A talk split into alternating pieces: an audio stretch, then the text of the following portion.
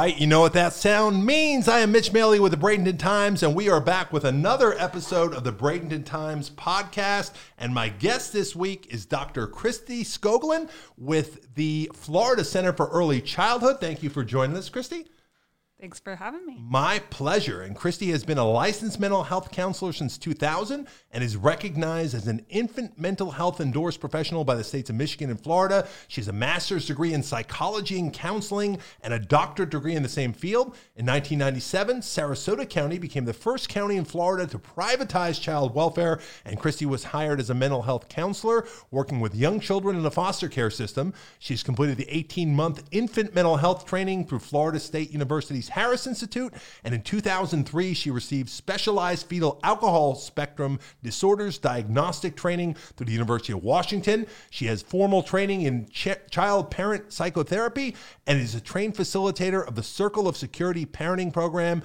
Kristie has expertise in the areas of infant and young children's mental health, trauma informed care practices, and fetal alcohol spectrum disorders, and has presented workshops on various related topics at local, state, and national conferences. She's happily married with boy girl twins and is a native Floridian. All right, what a resume! Wow. Yeah. Yes, I was. Yeah, I didn't realize I did all that. Very impressive. Uh, I'm particularly interested in the fetal alcohol spectrum. Uh, we were talking a little bit briefly before the podcast started, and I was explaining that my family had taken in foster care children all throughout my life, and we'd had somewhere over a dozen uh, through the years, and then several of them, three of them became adopted siblings and are still around. And uh, you know, we we were fortunate enough to see a lot of positive outcomes that probably wouldn't have have worked that well otherwise.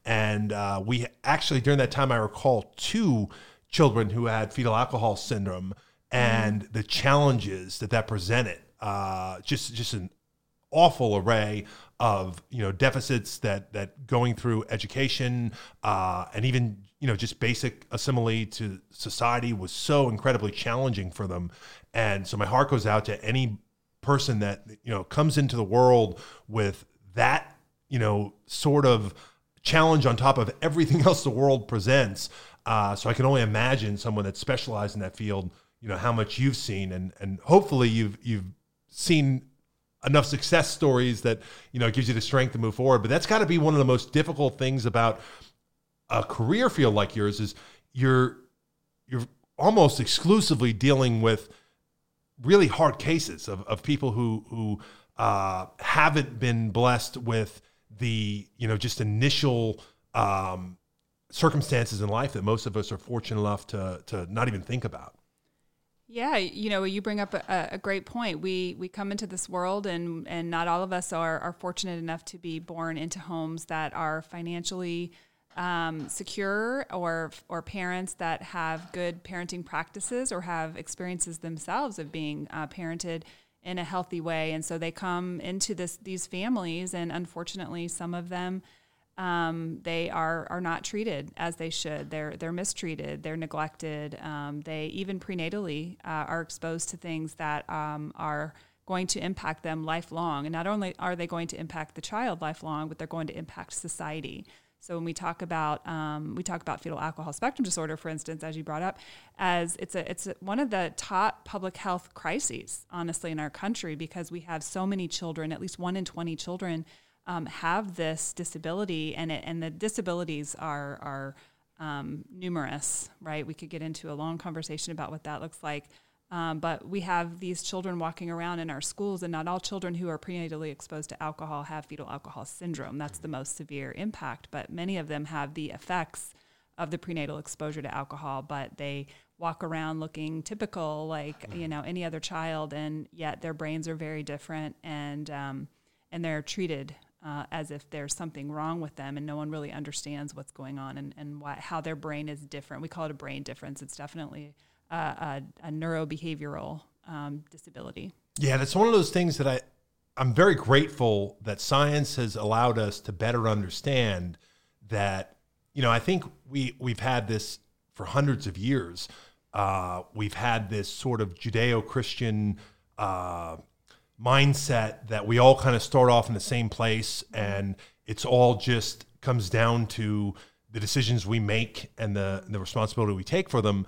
But as we become more and more aware of, as you said, there's a myriad of of prenatal exposures, everything just from conflict. You know, we're learning now that that you know uh, if if a child is you know during um, pregnancy is exposed to a tr- tremendous amount of conflict from the hormonal aspect, but then also just from the the the the noise and all the things that can be around that, and how much that could even impact. And then you put it together with some of the you know pure, more physiological deficits that some people could have.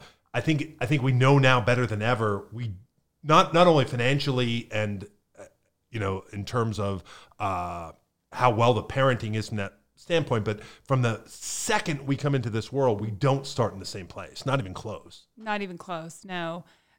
And you know, as children grow, right, the first five years we know, and that that my organization organization certainly understands that the first five years are the most important, um, and what happens in those first five years can set the foundation. But if you come into this world already compromised, right, because your your brain was not set up for success, then you are going to be at a deficit from the get go.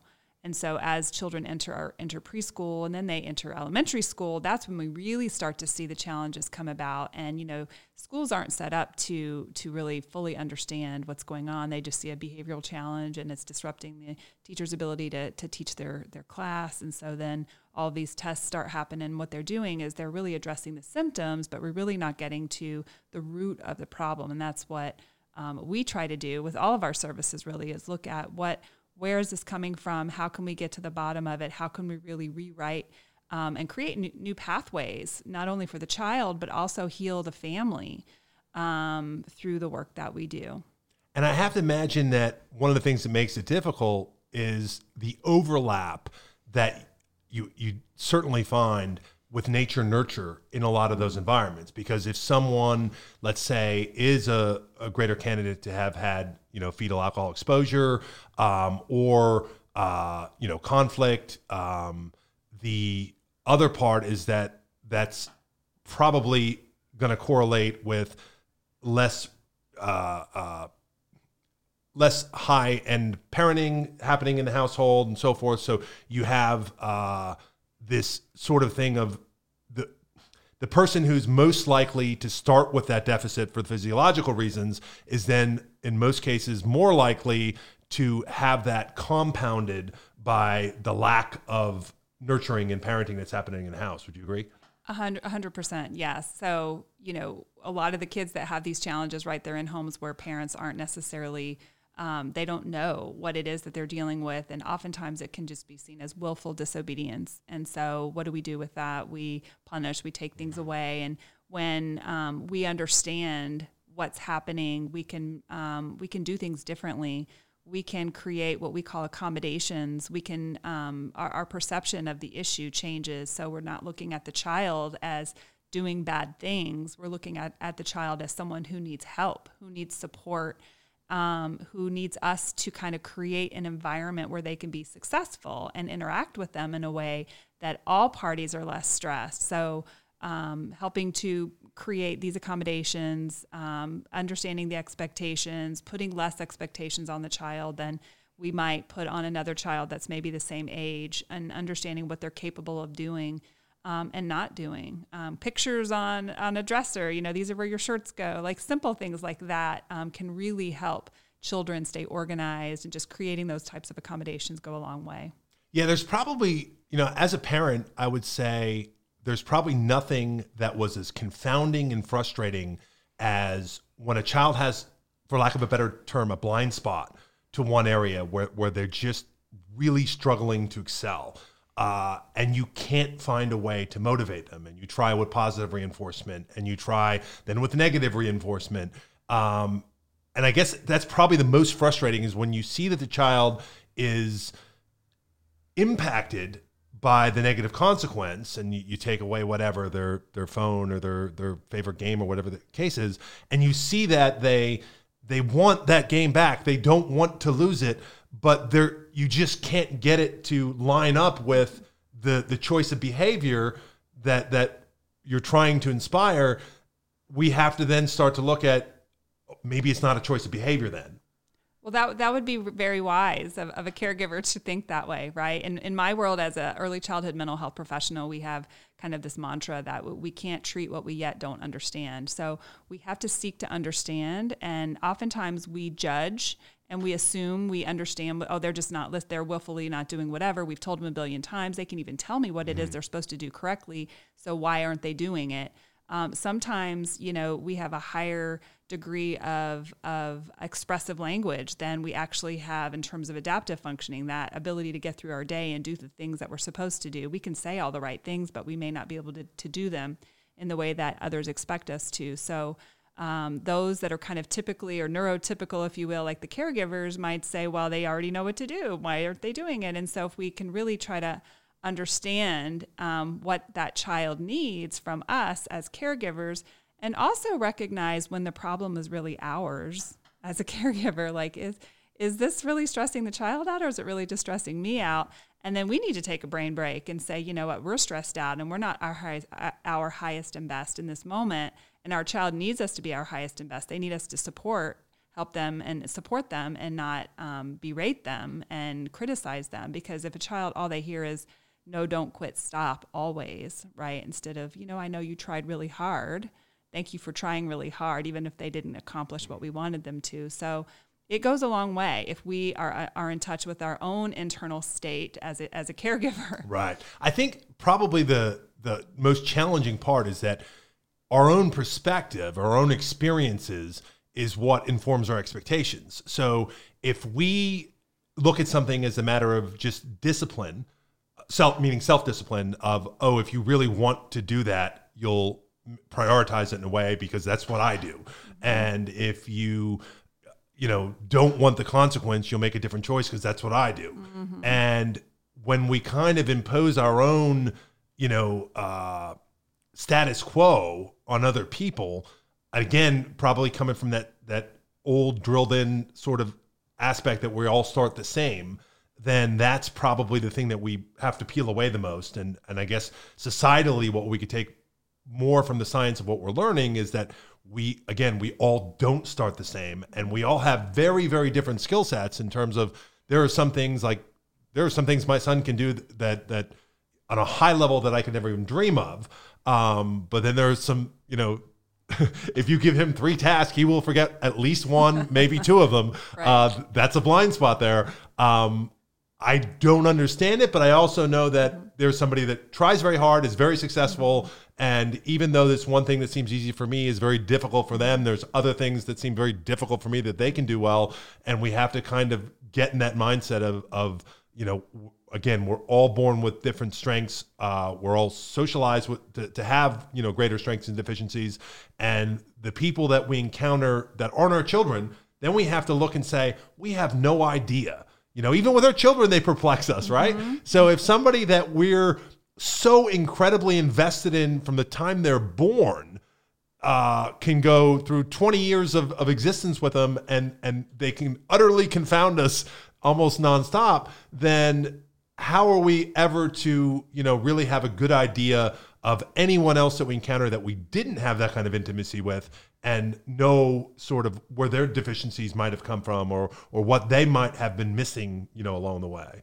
Yeah, what you're talking about is really just being understanding of, of human differences, right? Our children are going to be different than we are. So even a neurotypical child is going to be different than their parent. I think, you know, parents often think they're just mini versions. You know, you hear parents, oh, that's me, you know, they have their dad's personality, but they look like me. And, you know, they're really their own human. Yes, the DNA contributed to who they are, but they are their own person. And so we have to understand who they are. And you know sometimes there's a mismatch. The parent and the child are very different. Their temperaments are different. And sometimes they're just not jiving.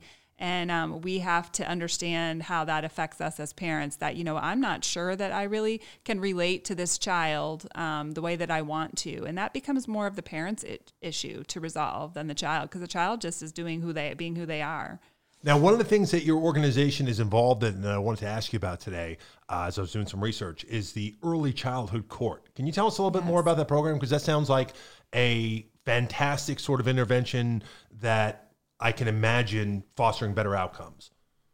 I would love to tell you about the Early Childhood Court. So, um, I will start by saying the Early Childhood Court is an initiative um, in the state of Florida.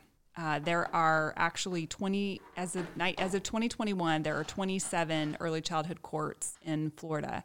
Just about every circuit, um, not all, but just about every circuit has an early childhood court in some shape, form, or fashion.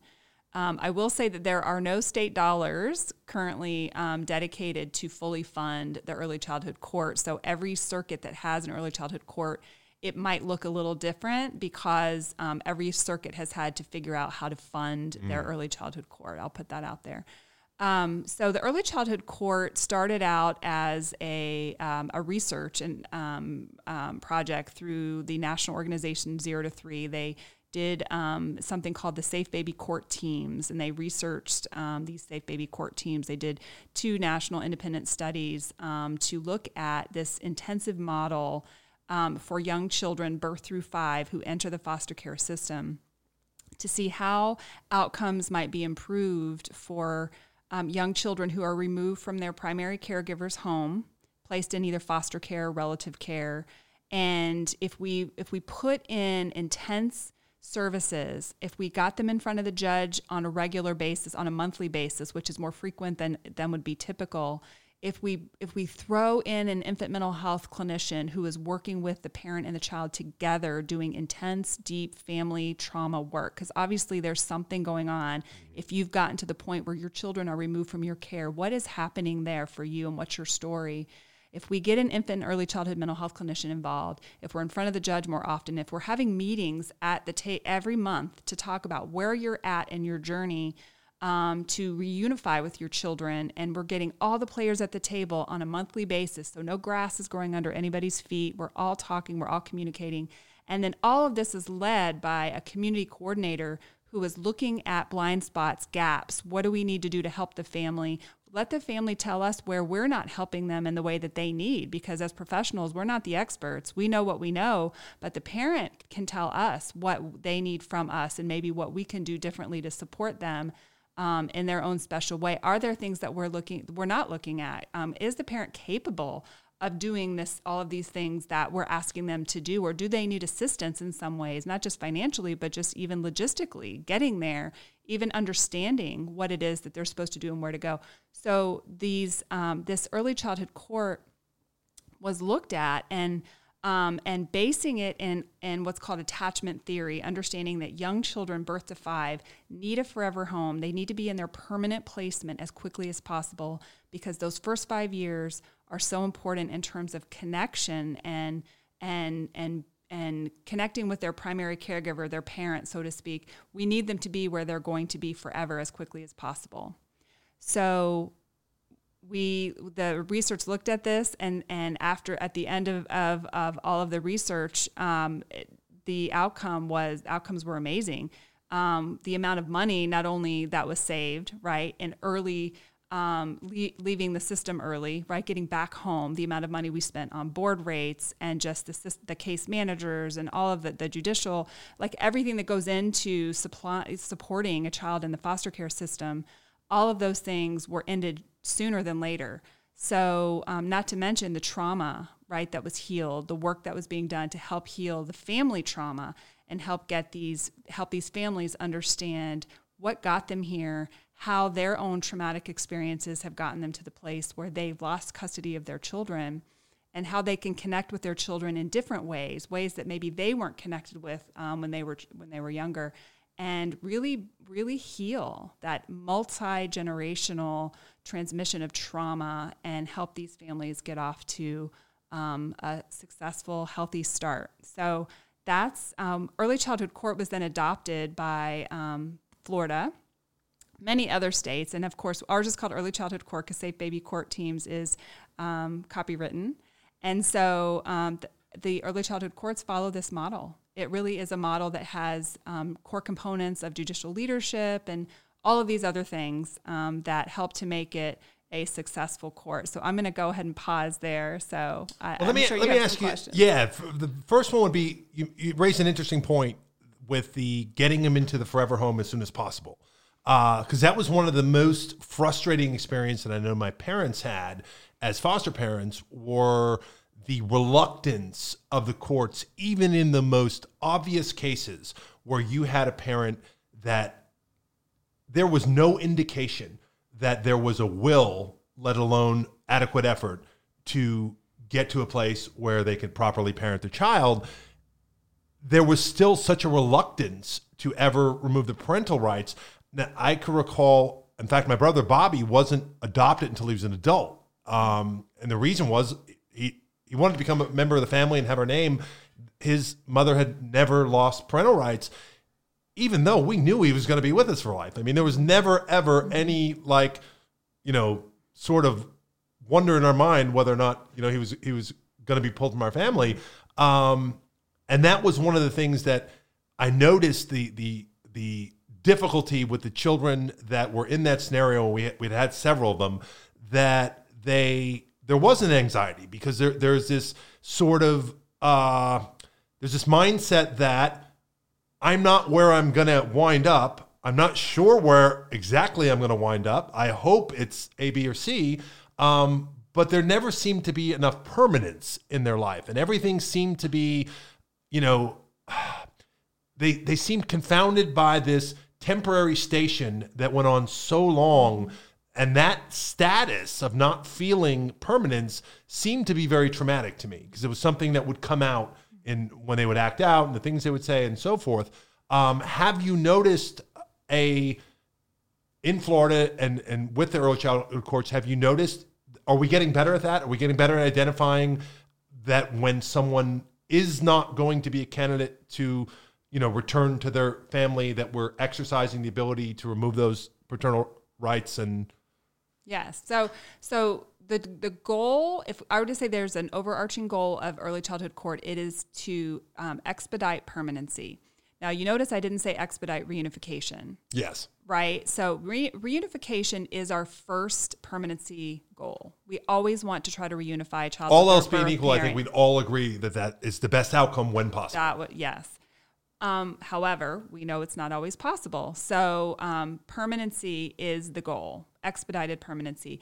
I can tell you in um, Circuit 12, Sarasota, Bradenton, or Manatee, DeSoto, um, our our permanency uh, rates are out of this world phenomenal. We are getting children into their forever homes um, at six to eight months, right? So under nine months. And uh, the state average is, I want to say it's around, it's over 12, right? So we have, we have, the state has a um, mandate to for the parents to kind of complete their their case plan tasks, and that permanency is established for this child for every child in the foster care system within 12 months. That's the state goal. Um, that doesn't happen. That doesn't happen often. And matter of fact, we've got children that have been in the system way longer than not not in early childhood court, but in the traditional track uh, of the child welfare system, far longer, some years, right? Where if the mandate is 12 months, but because of lots of circumstances, it, that can be extended. So I know, you know, Tax Watch um, ha- actually um, pinned early childhood court as being a huge cost savings for the state of Florida. So they're, they're saying if we transition to a full ECC early childhood court model, we would save over $113 million annually. We, ser- we spend 13 billion on our child welfare system as it is. So, and, and then of that 113 million, 11 to 15 of that is on board rates alone. So if you mm. think about foster care board rates, if we could eliminate those sooner than later, we would be Will you saving explain what board ton. rates are? Board rates are the amount of, of, um, of um, compensation that foster parents receive for caring for children in foster care. Now, let me ask you the next question. Uh, one of the things that was probably the most unfortunate part of our experiences was seeing and hearing from um, children that we fostered that were in multiple homes first. Uh, I mean, look, my house was sometimes a zoo. My parents weren't perfect uh, by any means, but the experience as it was described to us was wow, this is like Disneyland compared to what we're used to. Um, there was not, this is growing up in Pennsylvania in the 80s and 90s, there was not an adequate supply, if you will, of qualified, well intentioned foster homes. Uh, and there was an excess of um, you know, people that were in it for exactly the wrong reasons. and uh, that that was probably one of the most challenged parts of the whole approach. How do you find our community rates in terms of uh, having a supply of qualified foster parents, and, and is the supply and demand anywhere close to being aligned? So I will I will first say that the Florida Center is not in the we don't license or or um, we're not in the business of, of foster parent or mm-hmm. licensing foster homes. We have a contract with our local community-based care organization, the Safe Children Coalition, who does all of that. And in partnership with them, we do the early, we we provide services for the early childhood court. And in in um, conversations with that partner, we certainly hear, and I think the community knows that we, there is an, a, a shortage of foster parents. Right, there's never enough. Um, I do know, after being in this field for as long as I have, um, that we have come a long way at um, finding foster parents that are in it for the right reasons in our circuit that are it is a thankless job as you probably know um, the amount of money that they get doesn't nearly cost what or, or yeah that was one support. thing we ran up against was it was very obvious very quick this is going to cost money if Absolutely. you're if you're going to raise the children right it's going to cost yeah. money anybody who says foster parents are in it for the money don't understand what right. they actually are getting paid because it's not nearly enough to support um, what it is that they have to do. And, and I would say the vast majority dip into their own mm-hmm. um, finances to help support the, the cost. And so um, I know our, our, there are multiple licensing entities in our community that license foster families, and they're all phenomenal, and they do a great job at uh, screening and finding um, qualified foster homes. But there's never enough, never enough. Let me ask you a side question that I think will relate to your background uh, and this is something I'm just very curious about. What are you finding? And I know it's we're in the very early stages of it, but in w- the the challenge field that that you deal with, what are you finding some of the impacts of the pandemic have been? and the way that that's drastically changed the way these children get to socialize, get to do different things. I have to imagine that we see the tremendous impact it's having kind of across the board. But in these populations in particular, I have to imagine that's a compounded effect. COVID has created um, many challenges. Um, in terms of the mental health uh, arena, what we've seen, and, and we're not, I don't think we're unique in, in just talking with some of my colleagues who do the work, um, the, the, the issues that family, children and families are experiencing are bigger and more severe since the pandemic. Um, they're just more intense. They're heavier. The stress of the family is heavier. And we know that when the parents are stressed, it impacts the children. There's a higher incidence of, of domestic violence, substance use, and children are impacted by that. Children have experienced death of family members um, close family members that they weren't able to say goodbye to because we weren't able to go into hospitals and say goodbye. So um, there was there was a time where a lot of children, you know, I think with one of the variants, um, where a lot of children were being impacted and um, sick, and we have um, heard of children having lost friends. So. Um, some children have been removed from school altogether as a result of the pandemic, and parents have just decided to homeschool them.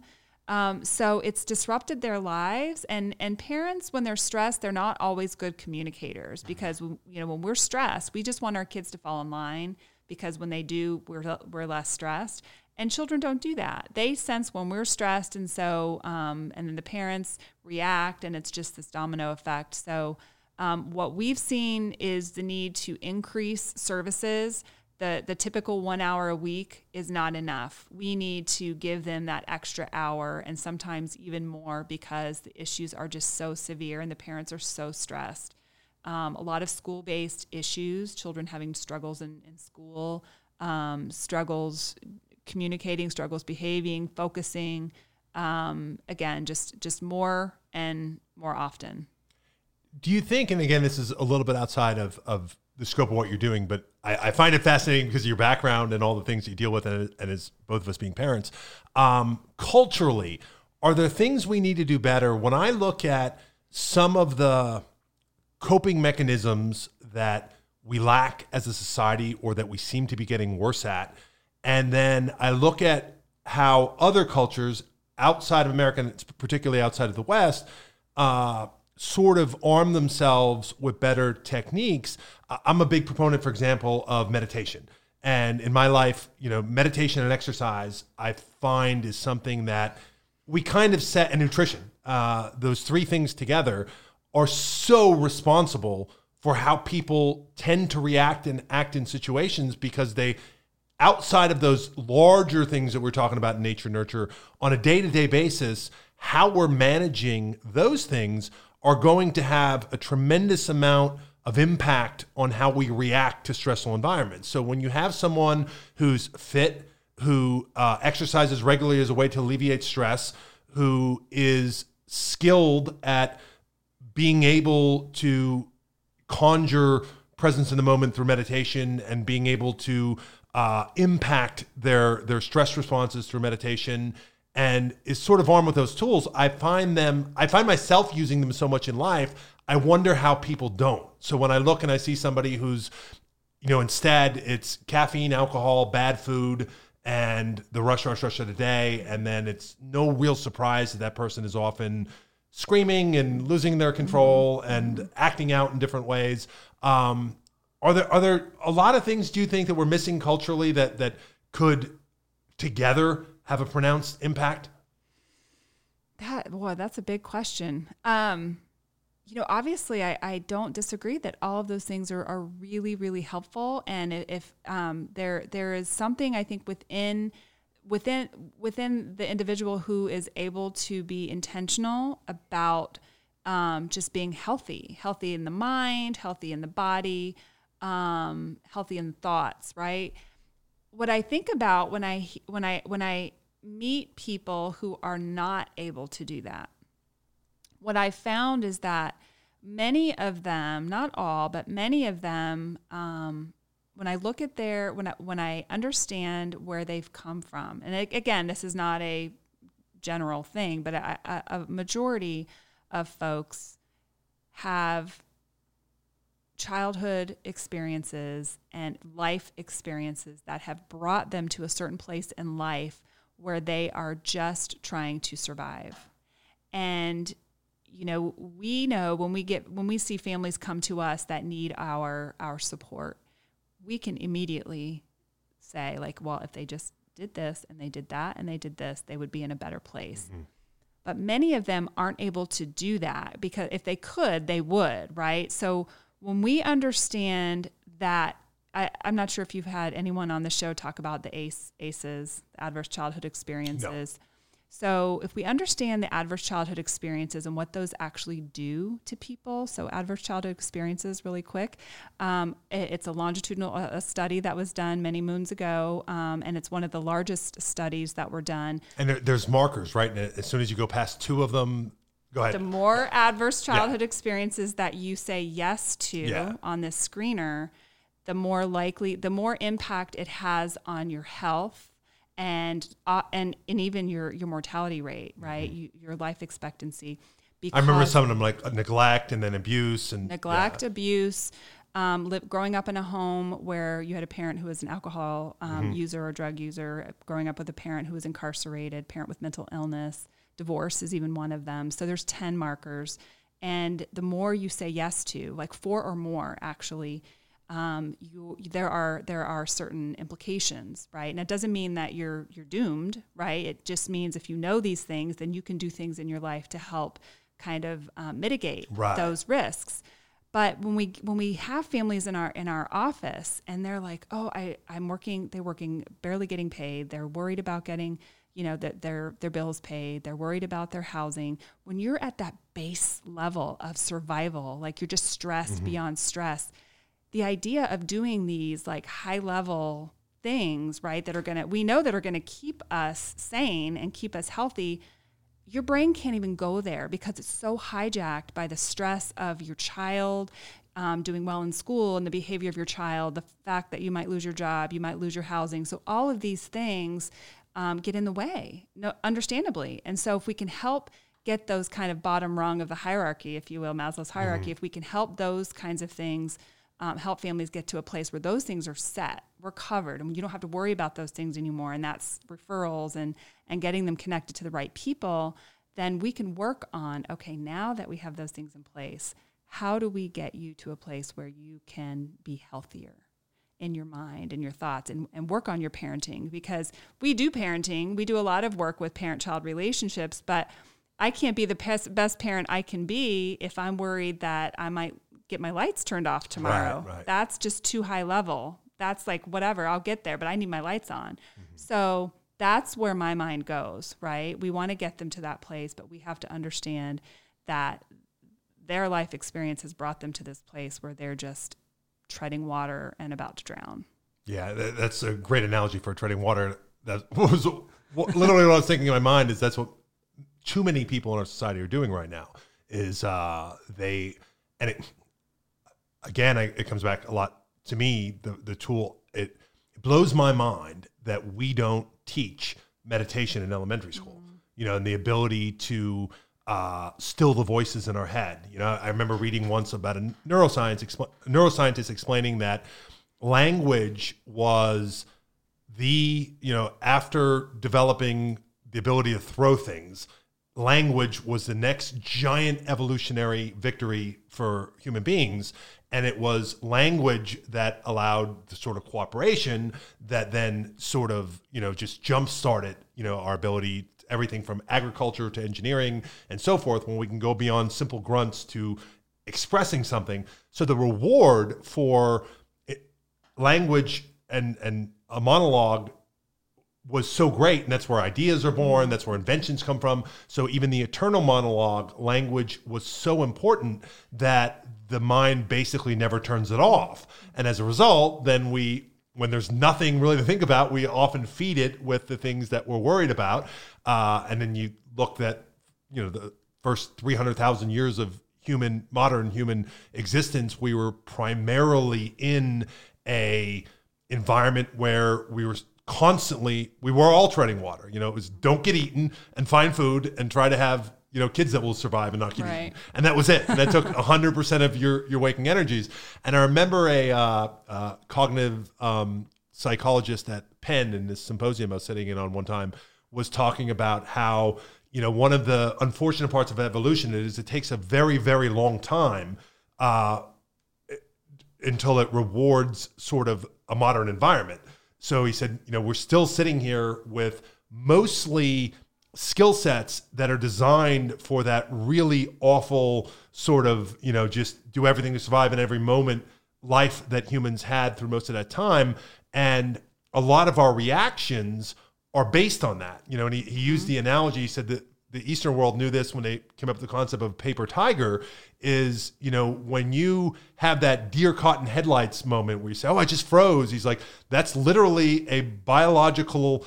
Response where blood leaves your head and moves to your butt and your legs because thinking in most of those moments, if there's a tiger in the bush, thinking for a second is going to get eaten. And the only thing you're going to be able to do is run, climb, jump, or something like that. So the blood goes to where you're going to need it. And we're still responding to things like next month's mortgage payment as if it's a tiger in front of us often That's right. and uh, trying to learn to you know tell our body and, and condition ourselves oh okay this is a primitive response you know we're laying in bed at night and that voice is you know just showering us with all the possible things that we might ever go wrong um, you know, even though 99% of them we probably won't have to deal with, uh, that's this weird thing that was there for a long time as a necessity. And now we don't need it as much, but we have to kind of come in touch with that. So developing those coping mechanisms become, you know, very, very important in modern life.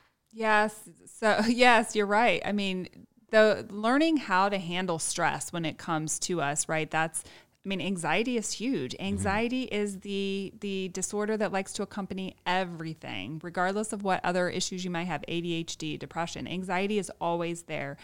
And if we, you know, meditation, I couldn't agree more. I think it's a it's it's amazing. Um, children we know the research shows that children who can meditate they are better regulated in school they focus better and i will give a little plug for um, sarasota county i know this is bradenton times but i know that sarasota county has initiated the um, the Laura Bakosh and the Inner Explorer, which is a meditation app that children can use. All the teachers have access to it. Oh wow! And yeah, I'm very yes. very pleased to hear that. Yes. Fact, 'cause I was just uh, I was just doing a story on the community partnership school at Manatee Elementary, and they had so many wonderful services in there. So it's a great program in which they've got mental health wrapped in. They've got a clinic there. They've got a regular health clinic, so that you know the predominantly lower income Title One school students, uh, one of the biggest challenges they would find were things like, hey, if one of the parents has to take them to a doctor's appointment, they're usually having to take off part of the workday that they're not getting paid for. They're not bringing them back. Um, you know, they, they can't work that in. So one doctor's appointment means a whole day off school. If we could get them into the doctor here and then we could telemed to the parent on a work break, Yeah. they don't have to take off and they don't have to miss an entire day. And they had all these great things there, but the two things they didn't have were nutrition and meditation. And I brought those both up. That those are the easy wins. Those are the things wins. that that you can very inexpensively teach and and foster uh, people to take care of those two parts of their lives that are going to help the spiral downward if if they don't have it. So I'm very pleased to hear that, and I hope if anyone from Manatee County School District is listening, they'll look into that. Well, and I'll also share that at um, at the Florida Center, the organization where I um, am this fortunate enough to be the CEO, we um, we have uh, an inclusion model preschool at both of our sites. And inclusion, for those that don't know, is children who are typically developing alongside children with disabilities.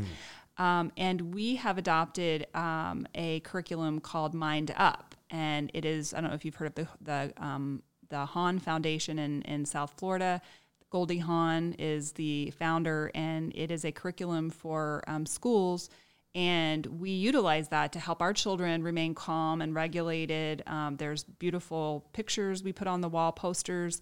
Um, children understand what an amygdala is, a hippocampus, a prefrontal cortex, or their PFC as they call it. And they understand what these parts of their brain do and how they impact their ability to get along with others, how they respond to others or to things or frustrations.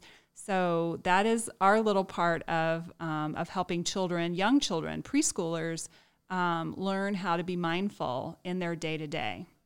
You know, one thing that you'll look around the office, you'll notice there's no overhead fluorescent lighting. Uh, that was something that I took out years ago when I took over the paper, and the impact that I found that's had because there's a lot of research of, of how that overstimulates and all the different things. And when I go into schools and still sometimes see overhead fluorescent lighting, I just it's another thing. That's an easy win. Get rid of it. Yes. Uh, there, there, there are so many things like that that could impact, um, you know, the kind of music that we, we, we can have uh, uh, playing during breaks. Um, you can have anything from classical to jazz to different things that have been shown to um, impact the brain functions in a positive way on that two minute break, you know, walking between classes or so forth, they can have an impact when they sit down. And then if you supplemented that with one minute of of uh, meditation, you know, at the start of every classroom period that came over the broadcast or something, uh, the amount that we might be able to turn that down, and why this is going to become, I think, so important is we're only starting to understand the awful impact that the iGen, iGen generation is facing in terms of the phone. And the fact that these kids are also all carrying around a high power computer in their pocket at all times that can just give them a constant onslaught of stimulation. A lot of it that's part of a negative feedback loop. Uh, the amount of stress and anxiety that's been reported from the generation. In fact, I just read a study uh, uh, yesterday. Um, the generation that was born between 2006 and 2012, when um, smartphones and social media started to become, you know, a completely integrated part of life, the amount of reported high severe levels of stress and anxiety skyrocketed among adolescents and and later teens. And then the impact in terms of starting from 2012 on the uh, demand for um, uh, psychological services mental health services at the college level started to become overwhelming where a lot of these colleges are reporting we had a 300% increase in demand for mental health services all of a sudden. And now they're tracing it back and saying, well, yeah, that, that is absolutely an impact of what that phone uh, culture does to children. So again, we we're probably now raising a, the generation who will be now obviously there there are some strengths that come with it. They can absorb information much faster. They can scan information and glean uh, and retain data from it better than we ever could. They can type faster with no typing um, instruction or, or system. You know, so there are certain things that are sort of rewired in the circuitry to an advantage. But the thing that we know is that that makes you less skilled at being able to d- detach and relax mm-hmm. and to put you know mindfulness up front. Mm-hmm. So we're creating the generation that is probably going to be the least naturally inclined toward mindfulness. It seems like the least we could do is try to offset that by by teaching them. Okay, it's not going to work probably at this point in the game without some sort of really really uh, heavy-handed regulation of of social media, um, which I doubt we're going to see given you know big tech's influence on government.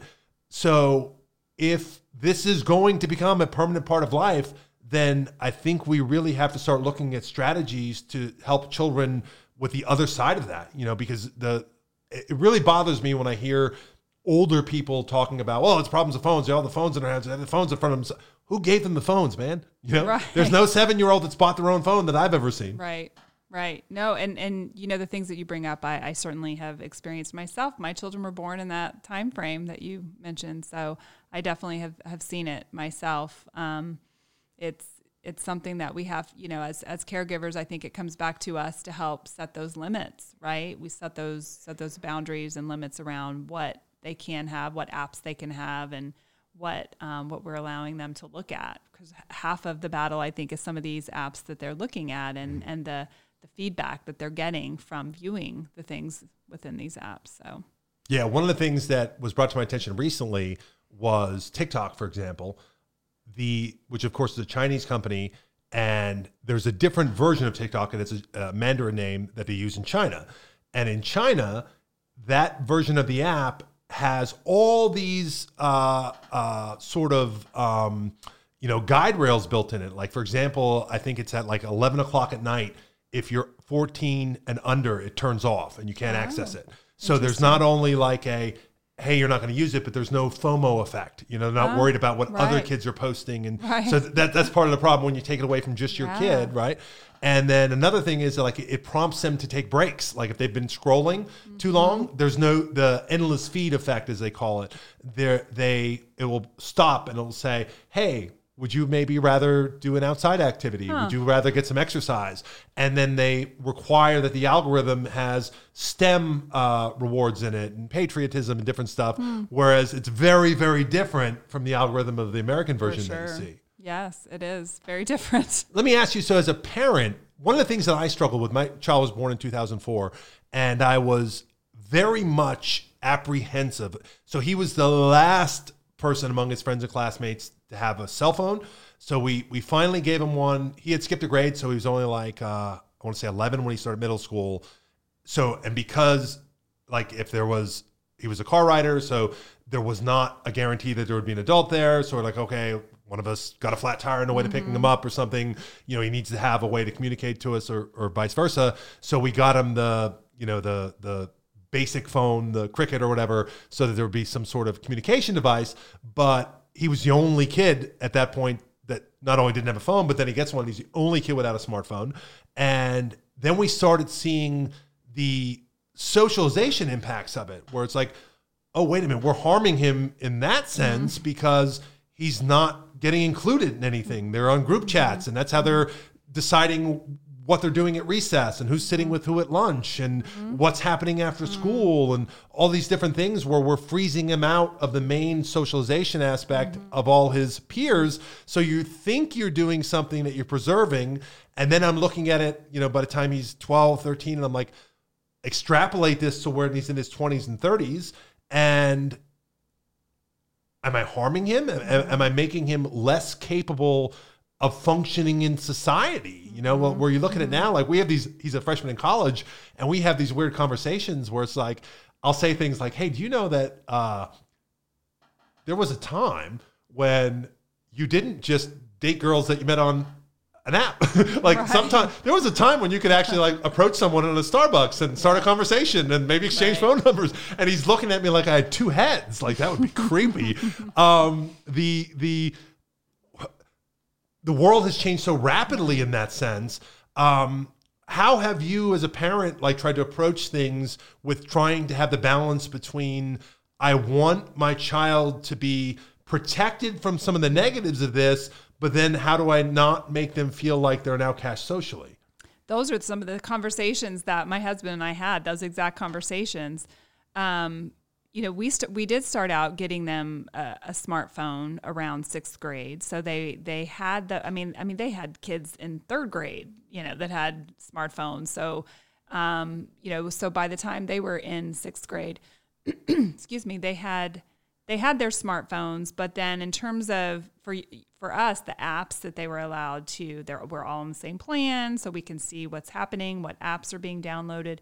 Um, but the apps for me were, were more where I focus, what apps they could download, what apps they could be on, um, and then checking their, you know, you can check their online screen time, monitoring all of that and making sure that I had um, the ability to look at their phone and see their phones go on the counter at night. They're on in a basket, right? They're not in your room with you. When he comes home from college, it still has to be outside the bedroom. Doesn't go into the bathroom, and it doesn't go into the bedroom. Right. That's right. just two rules. Yeah. I mean, and and I remember having conversations with my, you know, I have a boy and a girl, and my daughter wanted, I think it was Snapchat or Instagram or something. She wanted those, and you know, maybe sixth grade, seventh grade, she wanted those, and it's it, she didn't get them right away. It took some time. I had to understand what I didn't even understand what Snap. I, have never had a Snapchat account. Right.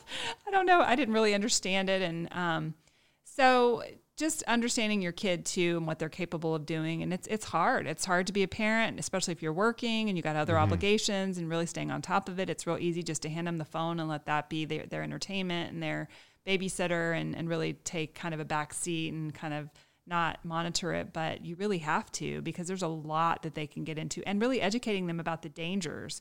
Especially my daughter, I made sure she knew about the dangers of um, of those apps and the internet. And yeah, M- much more difficult. In fact, uh, the same study I was reading was showing that the impact of social media on females is drastically worse than it's been on males and mostly because of the heightened uh, impression they get of how much better other people's lives are than theirs. So this sort of uh, you know everybody presents this perfect mm-hmm. self in, in social media and filtered pictures mm-hmm. and everything like that and the studies had shown that females have a much more negative return from that um, and that feeling of inadequacy and everything that, that it creates and then just i mean God, some of the things I see with my I'm, so my son's in college, but he's 17, and the the pressure that's on females today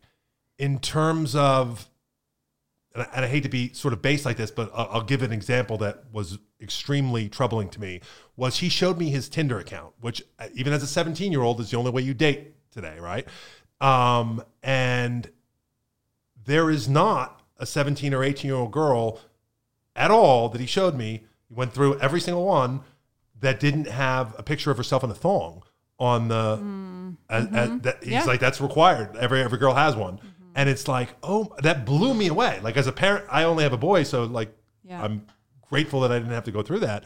But the idea that that that is considered a norm now, and the pressure is on a female to to sexualize herself mm-hmm. that way mm-hmm. to strangers at a early age and that it's completely normal across society, uh, it really, I found it very, very troubling. It, it is very troubling. And you're just my little experiment I have at home with a boy and a girl growing up together. My experience has been just that, that my son has had limited impact. My daughter, um, luckily, I have been very blessed with a, uh, a young girl who has a very good head on her shoulders, and she actually will if she sees somebody's account that is questionable, a, a young girl her age, my children are 14 that are um, that is overly sexualized at their age. My daughter is like, "Mom, look at what on earth." I mean, mm-hmm. she's very disturbed and she recognizes that that's just not what needs to happen. That you don't need to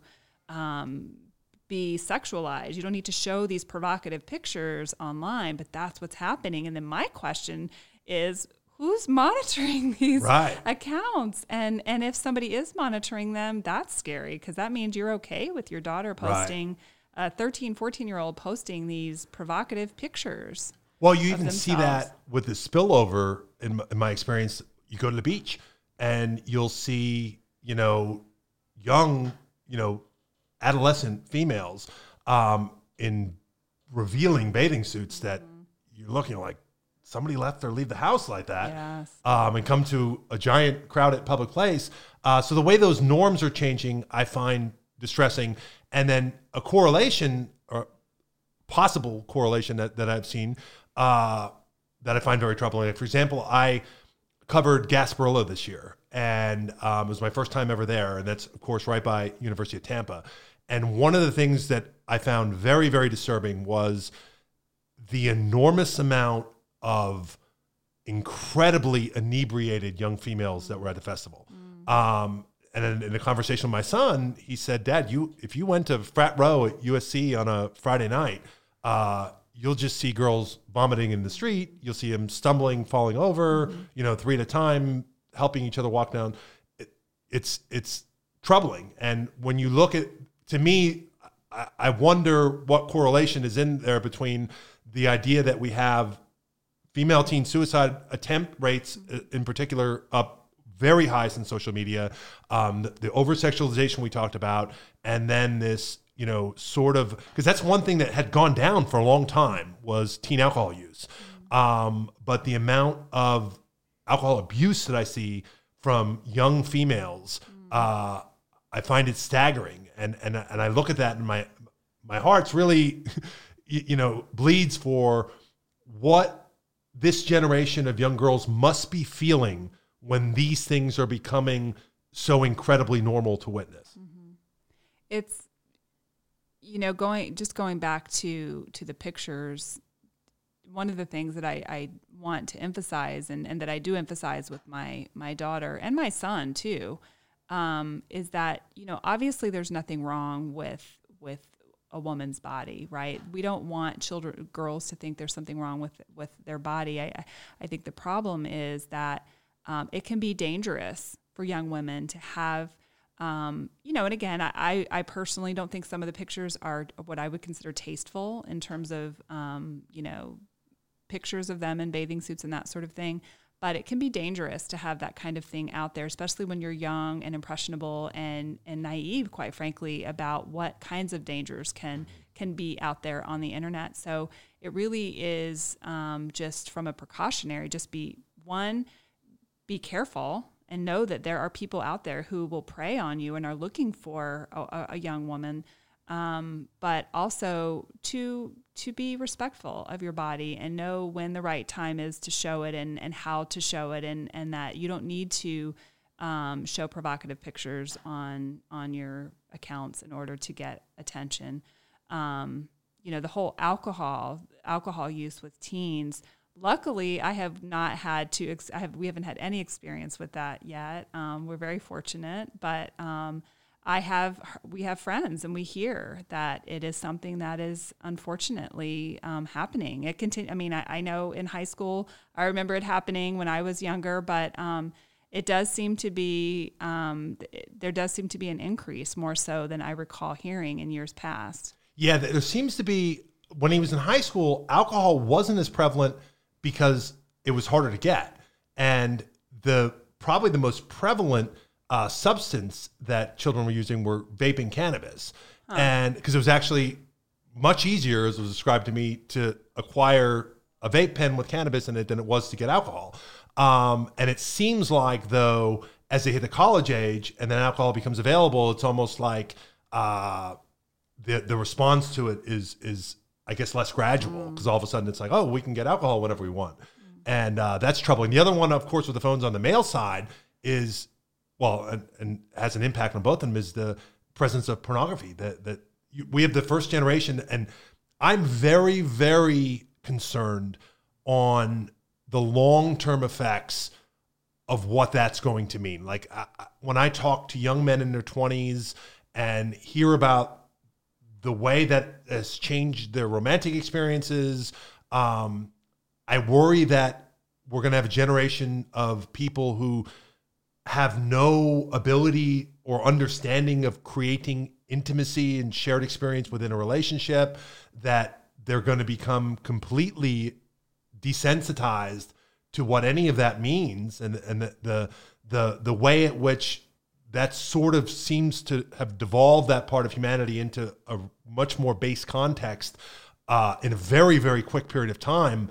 Um, that and and in addition to the the, the physiological part, you know, there was a uh, there was a, a, a big feature on in Time magazine in 2017 on it, and they talked about how the impact on brain function and where you know uh, young males were developing um, sexual dysfunction because the amount of brain stimulation that they would experience from pornography online where most of them had four or five tabs opened at once um, the the acts became more and more you know base and progressive that the idea of a physical interaction couldn't compete in terms of mental simulation with what they were used to. Um, so the, the the again, it seems like we have this immensely powerful device. I'm holding my phone right now that every year becomes almost by orders of magnitude more powerful in terms of what it can deliver to you, how fast and and how free. Uh, I don't think we're putting a lot of thought into hey, what's that going to look like in 10 years or 20 years or three generations? And I don't want to sound like an old fogey, but like the vast majority of my concerns in life um, and in our society mostly trace back to this phone culture. So what keeps coming to mind as we're talking about the phone and the phone children having a relationship with their phone is the need to to not forget that children need to have a relationship with their parents, mm-hmm. a meaningful relationship, and um, and and in the the world of of infant mental health, that is my background.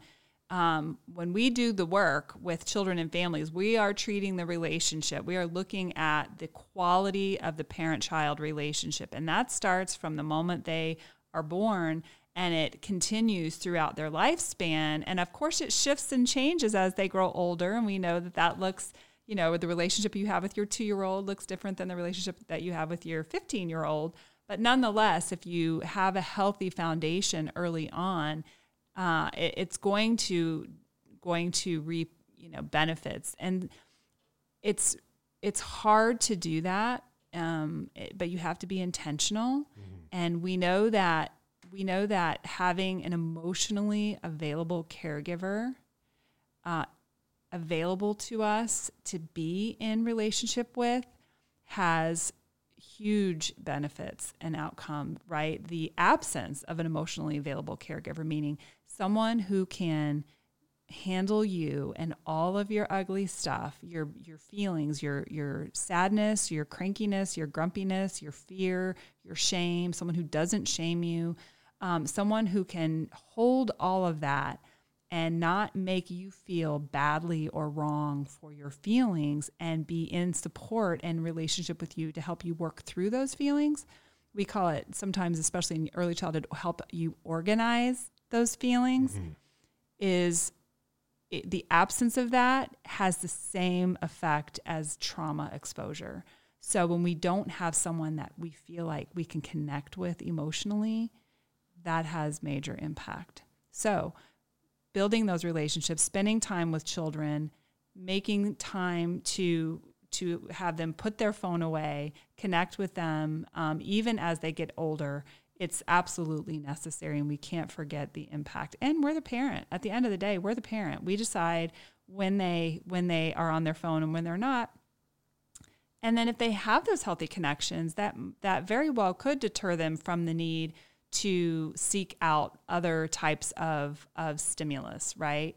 So put if you put in the work on the front end, hopefully it's going to reap dividends on the back end. Yeah, no question. I the one piece of advice I give to parents when they ask is my son and I's relationship in terms of we had an intimacy and a openness that was literally without limits to the point where a lot of people sometimes questioned the conversations I was willing to have with him, but my mindset was always if he's old enough to ask, we need to have the conversation mm. to whatever degree is age appropriate, mm-hmm. but we need to have because otherwise they're going to, especially in this day and age where everything's at their fingertips, mm-hmm. they're going to get that somewhere else. And you know, when I thought back to how many you know important conversations in life I had with like a friend's older brother instead of my mm-hmm. parents, right. and how wrong they got it in most instances. uh, I didn't want that to be the case, and you know, it resulted in a in a situation where he was abnormally comfortable with me coming with anything and not feeling like he was going to be judged for it and not feeling like he was going to be in trouble for it.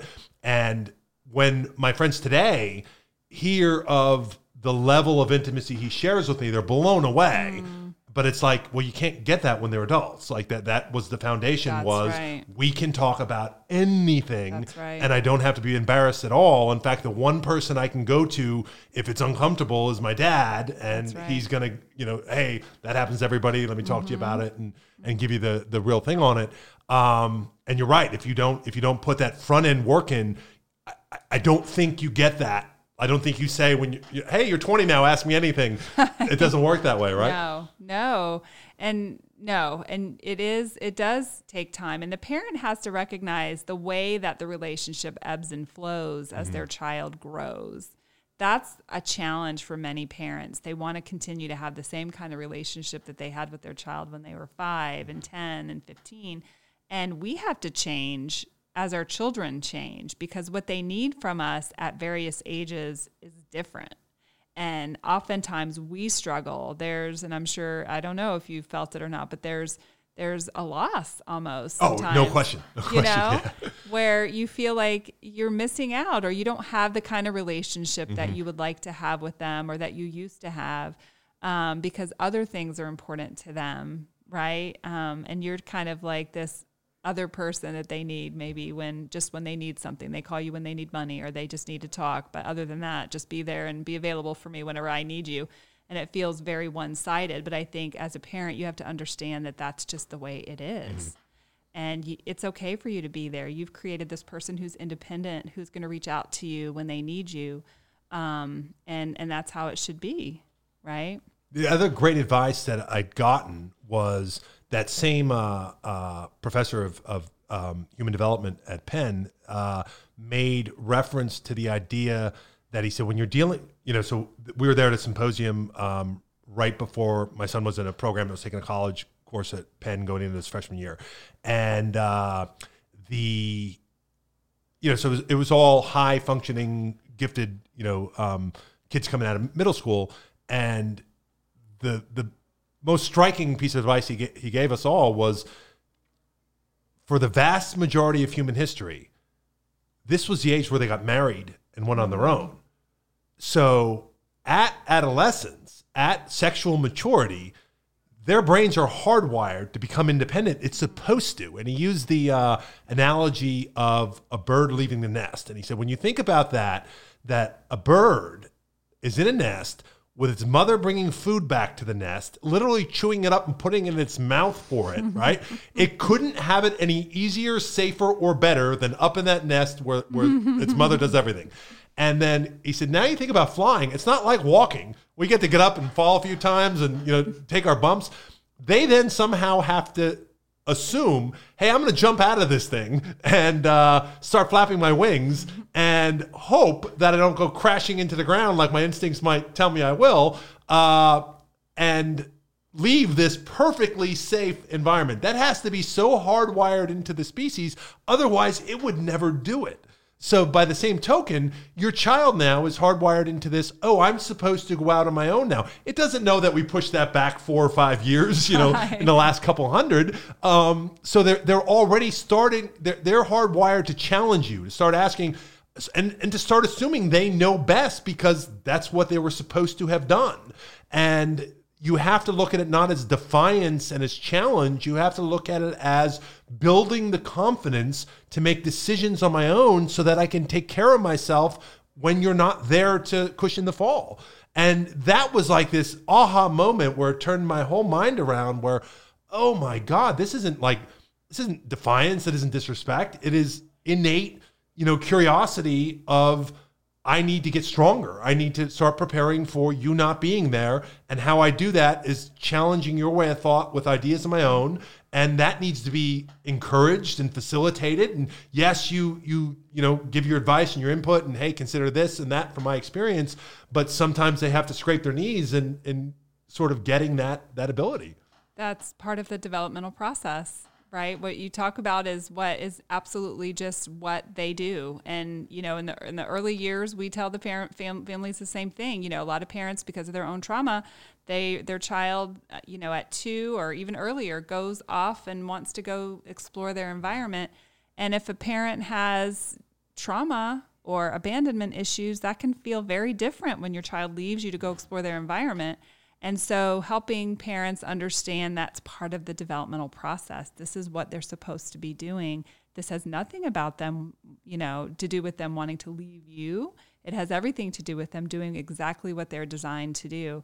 So, you know, going back to when we understand what it is that's happening, we we can perceive it, look at it um, in the way that we should through a different set of glasses. So, um, yeah, that's something also that uh, read recently the idea that safetyism um, as a culture coming from good places where people become more educated and we've seen okay not wearing seatbelts causes a lot of deaths and you know not having helmets when they ride bicycles causes a lot of deaths. And um, you know leaving your kid unsupervised could lead to them getting abducted or you know so over you know learned history we've responded by you know sort of nerfing cer- certain parts of childhood and we're also as Western culture having much less children. So whereas you know, and we're getting more education. So whereas the parent was more typically an 18, 19 year old person with a high school education and five children, where there had to be a lot of like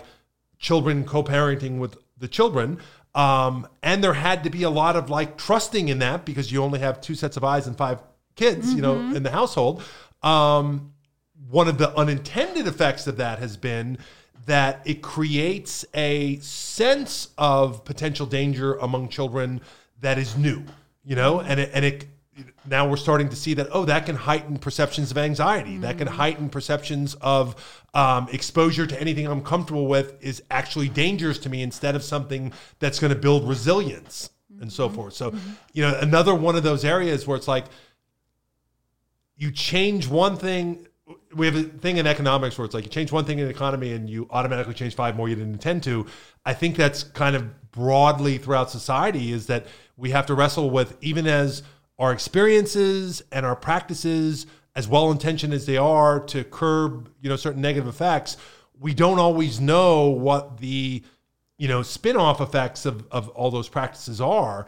And uh and then as as you pointed out, if you add into it a parent that themselves had negative things happen to them, which in these situations that you're dealing with they're much more much more likely, um, then how much more likely are they going to be to intervene and and impede the uh, child's you know development of independence and so forth?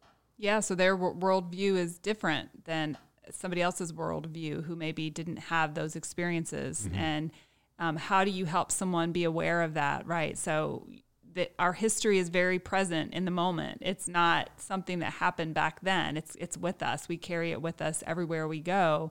And how do we understand that and make sense of it? It doesn't necessarily um, decide our future. It, it's something that we just need to understand, and we need to understand how it impacted us. You know, parenting comes naturally, but it comes naturally the way you learned it. And so, right. if we learned it incorrectly, mm-hmm. um, we, you know, we don't know what to do except what we learned. And a lot of parents say, well, I'm going to do the exact opposite of what happened to me. Well, that's not necessarily what we want either, because then we've got two mm-hmm. polar opposites here. Or pol- you know, so we want to, we want to make sure that we know what to do. We want to know what is the best response to things? How do we recognize our own triggers, our thoughts?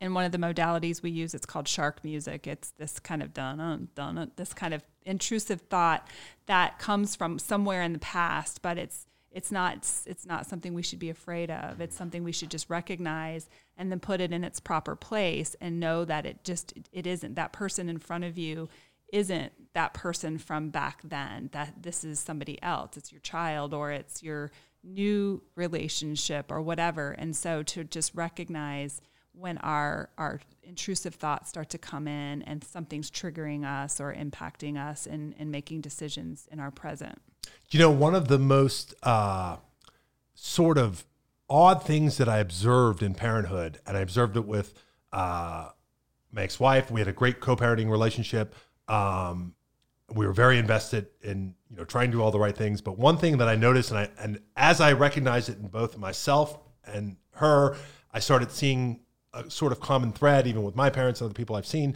The things that I would respond most strongly to my child doing, or I, I should say, not as well or as patient, was when I would see him show a trait a negative trait that I could see in myself. Mm. So when I would see him acting in frustration or something in a way that reminded me of a shortcoming of my own, I would be more harsh in my criticism of that behavior.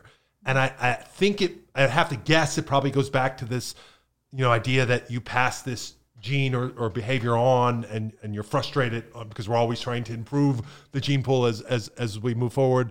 But that was, that was just something that always sort of stuck out to me was it seems like the very, the most offensive things our children can do to us is repeat something we don't like about ourselves. Well, and that certainly causes us to look at ourselves and go, "Wow, I wonder, I wonder why that's happening." Right, you know? right. I wonder where they learned that from. So, um, yeah, we're, and we need to change too. And quite honestly, if they're doing something that maybe they learned mm-hmm. from us or they observed us doing, that's a great moment to own our stuff. Yes. Come to them and say, you know what, I saw you doing such and such, and you know I do that a lot too, and I don't like it, and I'm right. sorry that I taught that to, or that you might have learned that from me. But if we can be accountability partners, perhaps if they're old enough to be, but you know those those opens up open up great lines of communication right yeah. and the ability to talk through things we we say again in my field when you you know to, you got to name it to tame it so when mm-hmm. you put it out there you've called it out you've said it now you can do something with it yeah being accountable to your kid and owning your mistakes i'd say are, are two very important things because again they they see that and one it, it imposes that as an expectation on them like like the ability to say hey that was my fault and I overreacted and I really wasn't yelling at you. I was yelling at my boss or my coworker yes. or whoever had me upset when we got caught in this moment um, is rare mm-hmm. all throughout society. Like being able to say it to our partners, being able to say it to our friends, being able to say it to our coworkers, whoever, let alone our children. But it's powerful because it's a powerful example. I don't think there's any more powerful example than when a child can see you're doing something you don't have to and it's probably uncomfortable because it's just as easy to say, "Oh, I'm the parent. I said so." That's right. You know. Well, vulnerability with your children goes miles. Yes. Right. Yes. To, because it helps them to be vulnerable too. Because right. not every child can't has the. It's not natural for them to be. Mm-hmm. Not all children to be vulnerable. It's not natural for adults. Some adults to be vulnerable. But it's absolutely necessary to lean into those sharp edges right. and be very, very vulnerable with your children. Let them see you at your weakest moment. Own it and they are going to see you probably stronger than they mm-hmm. saw you before, right? Some some people think it's you know oh I'm not going to you know like you said I'm the parent.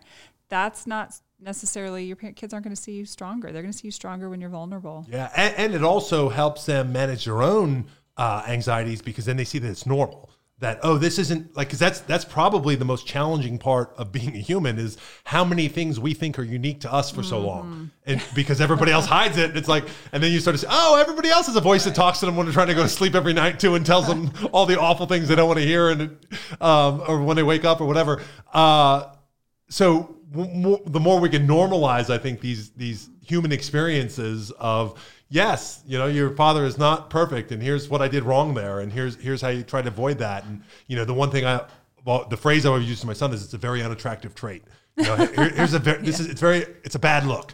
I hate this about myself when I react this way. It's not attractive as a human being to come across that way. So I would, you know, there's a good example of what not to do. Right. It's not a good look. I like Right. that. Yeah. All right. Well, thank you so much for coming, Dr. Kristie Skoglund. Can you tell us real quick where can listeners go to learn more about the Florida Center?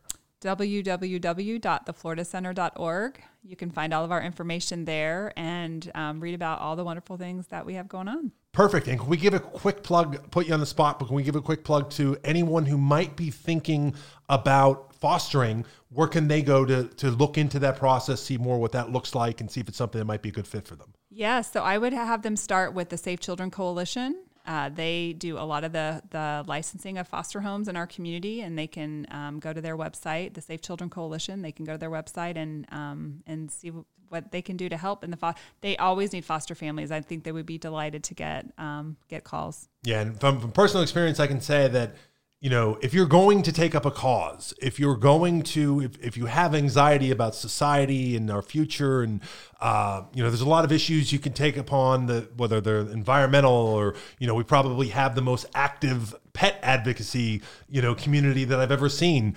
Um, but if there's going to be one that actually invests in society itself and sees some of the negative uh, uh, problems that we have actually, you know, be reduced, I can't think of a more impactful investment of your time than providing the sort of support that a foster family can give through a very, very challenged child's most difficult moments.